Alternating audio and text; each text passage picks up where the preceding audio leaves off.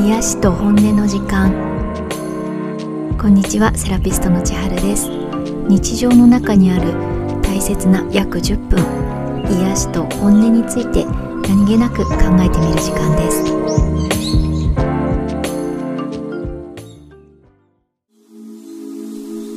今日も聞いていただきありがとうございます。この1ヶ月でポッドキャスト聞きましたとご連絡をいただくことが増えまして本当にありがとうございます。今日で10回目になりました。手探りでなんとか始めて第9回の前回までに体心思考呼吸の状態をチェックするのに一番大事にしてきた5つのタイプについてもひとまずざっくりお話を終えて今勝手に大きな達成感を感じております。さっき栗のショートケーキとオーツミルクカフェオレでセルフサービスでお祝いまでさせていただきました。でポッドキャストはどんな方が聞いてくださっているかっていうのはもちろんわからないんですがどの国で聞いてくださっているのかっていうのがポッドキャストの管理画面に表示されるんですね。でもちろん9割は日本から聞いていただいてるんですがカナダとかドイツとかモルドバとか数パーセント聞いてくださっている方がいるようでまあ遠くからっていうのがすごいっていうわけではないんですが遠くても近くてもこうやって目に見えないつながりで時間をご一緒に過ごさせてもらえることは本当にありがたいなと思います。しかもポッドキャストなんだから当たり前といえばそうかもしれないんですけど私が喋ってるの聞いてくださるなんてってところが自分的には毎回ありがたいなと思うところです。っていうのが普段の仕事としてセラピストとしてお客様に接してきて特にセラピストになりたての頃っていうのがいかに会話を少なくするかお客様にかかってしまう会話の負担をどう減らしていくかみたいな喋る方法じゃなくて喋らないための方法をよく考えていたので今のこの時間はちょっと真逆かもしれないと思ったりもします。当時勤めていた先ではもちろん先輩方からたくさんお客様と喋ってたくさん褒めてそしたら指名をしてもらえるんだからとにかく喋ってみたいなことも言われたことも多かったんですがそういう方針の組織に入ってしまいながら申し訳なかったんですがお客様とたくさん喋ることがリラックスさせることにはなんないよなって思っていたので勤めていた最初の頃からずっとなるべく会話を少なめに少ない中で話し方とか声のトーンとか荷物の大きさとか行動のスピードとか喋らなくても得られる情報を大事にしたりイエス・ノーだけで答えられる質問ってどういうのかなって考えたりしていました。今考えると人との快適な距離感は本当人それぞれだなとは思うんですがその頃の私は今以上にセラピストはこうあるべきたくさん喋るなんてダメみたいな 第8回でお話ししたミイラさんのような感じだったのでとにかく会話を減らすことを考えていました。でさっき言ったように勤めていたサロンではお客様と喋ってお客様褒めてって言われることも多かったのでそれをあんまりしなかった私は技術の低さもあったと思うんですが最初のうちは全くご指名なんてもらえなくて他のセラピストたちが指名のお客様がどんどん増えていく中で本当ひっそり働いていた感じだったんですがでもやっぱりそんな中でも会話が少ない方が心地いいと思ってくださる方が本当少しずつ自分のところに来てくださった感じでした。それからも3年5年とずっといろんな価値観のある方々とたくさん接してきて本当いろんなご感想もいただきました。会話が少なくてよそよそしかったとか会話が少なくてなんか業務的な感じがしましたとかそういうご感想もいただいたりいろんなご感想がある中で会話の量が心地いいなとか他の小さなことも含めて思い描く心地よさにお互い共感できる人とご縁が今も続いているんだなっていうふうに思います。と私の方は思っているんですが実はお客様はもう年々よく喋るように変わってきてるとか 思ってるかもしれませんが その時は私の空気を読む力が及ばず申し訳ありません。そう思われないためにもこのポッドキャストに本棚を作っていくようにお伝えしたいと思っていることを喋りすぎずここにストックしておけたらいいなっていう目的もあります。まあ、そんな背景があって自分が会話少なめどころか一方的にお話しさせてもらうっていうこの機会が日常心がけてきたことと真逆のようなことで聞いてもらえる感謝というのはその分すごく大きいんですが今は世の中に本当に多くの情報があってそしてその情報が更新されていくスピードもすごく速いのでいろんな情報の取り方があると思うんですがポッドキャストもあくまで日常の中にある情報の一つなので本当なんとなく何かしながら聞いてもらってちょっと拾ってみようかなと思っていただける情報が一つでもあればいいなと思っています。でその情報を拾うっていうことなんですがこれまでポッドキャストでいただくご感想もそうだし会話しててもブログなどの発信でもそこを拾ってくれましたかっていう驚きとか感動とかはありがたいことに本当日々たくさんいただいています。何をどう拾うかの選択って毎日人が繰り返していることなんだなって改めて関わってくださる方から学んでることなんですが以前デトックスについて解毒毒を出しましょうって内容をブログに書いてて私自身が過去にハマった体の毒になるジャンクフードの名前を挙げてこういうの食べて体に毒を溜め込んでた時期もありましたっていうことを書いたら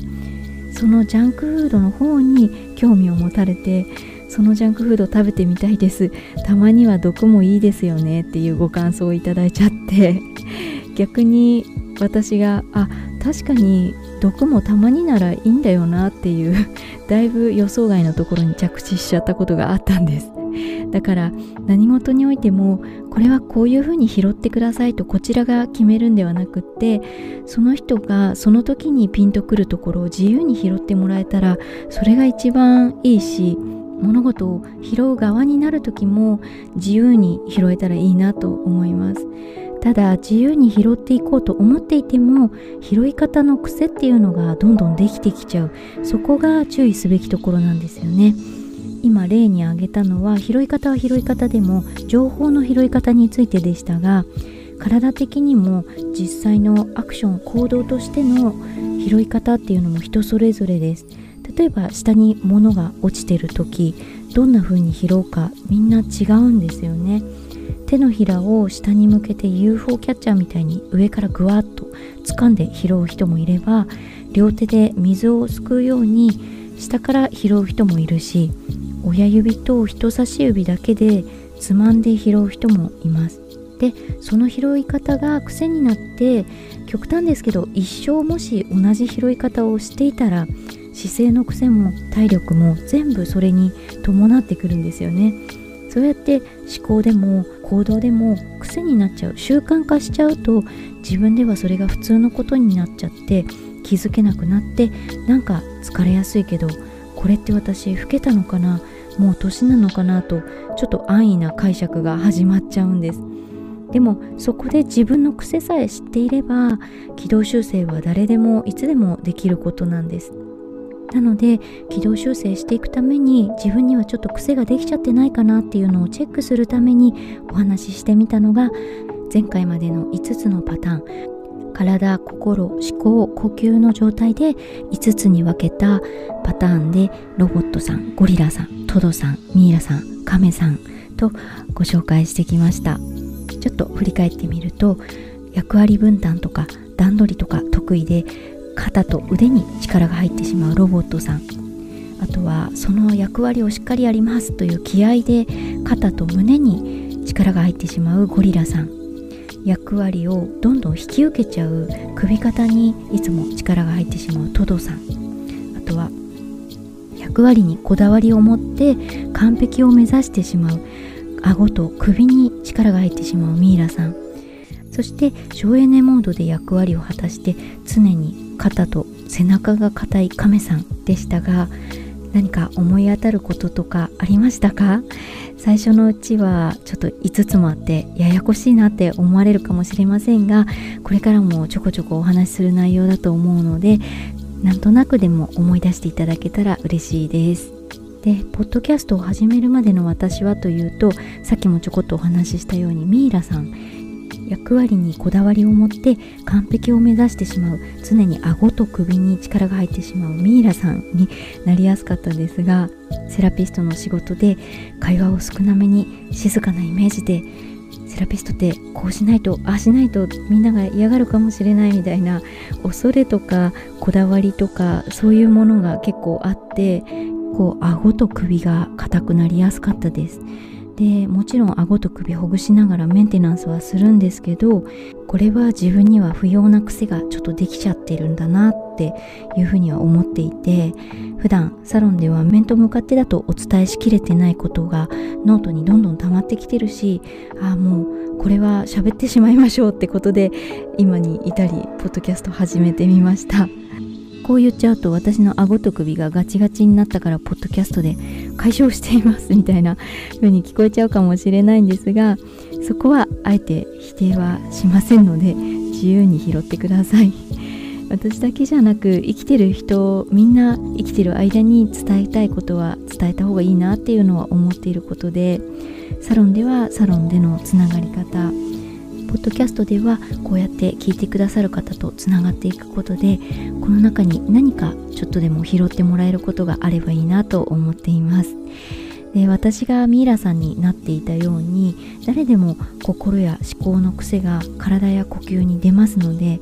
最近の自分の癖どんな感じかなと気になる時に是非過去の回も繰り返し聞いていただけたら嬉しいです。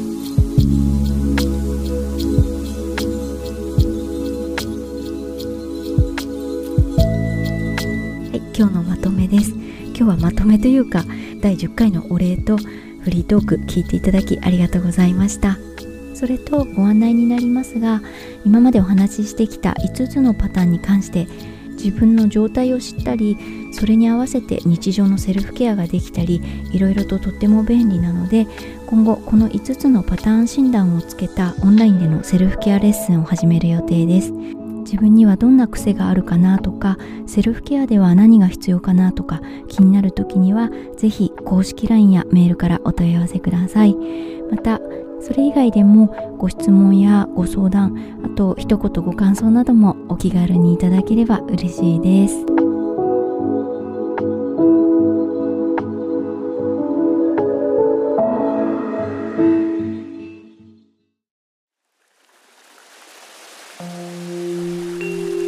回最後の1分間は体にいいことができればと思いますが今日は改めて肋骨を手で触って確かめていきたいと思います。普段肋骨を触ってくださいと言われたら両手で胸の下あたりを触ると思うんですが肋骨触れるところすべて360度触ってみましょう。まずは左手を万歳にして右手で左の脇の下から脇腹まで上下にゆっくりさすってみましょう。さすったら手を止めてただじわーっと肋骨を触ったまま呼吸とともに触っている肋骨が動くのを感じてみます。吸った時に横に膨らんで吐くと少し締まっていくのがわかると思います。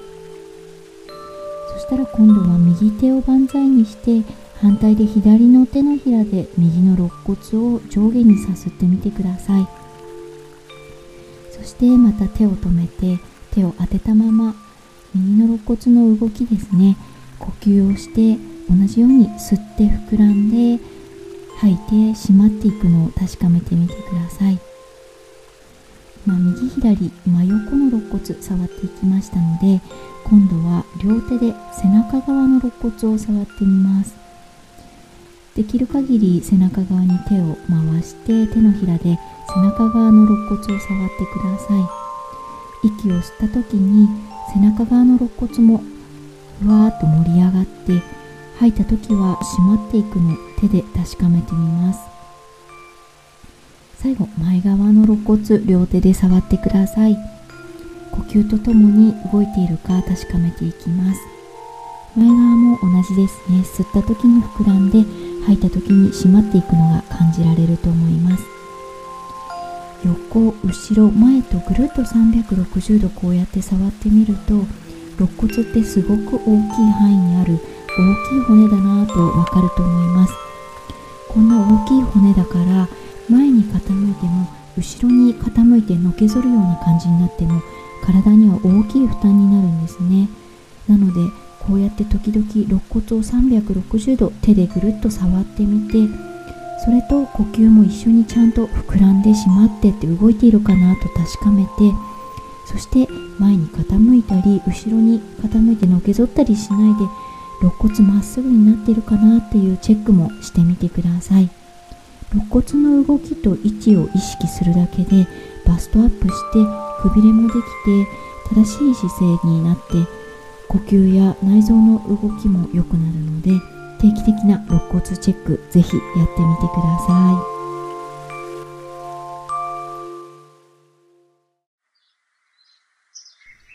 癒しと本音の時間今日も聞いていただきありがとうございました今日もお話しした自分の状態を知る5つのパターンロボットさんゴリラさんトドさんミイラさんカメさんについてはノートというサイトにまとめていますその他ご感想やご質問あとオンラインレッスンに関するお問い合わせなどは番組情報欄にある公式 LINE からいつでもご連絡ください。次回はマッサージやエステに行った時のおすすめの過ごし方についてお話しできたらと思っています。今日も日常の中に何かの癒しがありますようにそして独り言でも本音をつぶやいて安らげる時間がありますように。また次回ご一緒できることを楽しみにしています。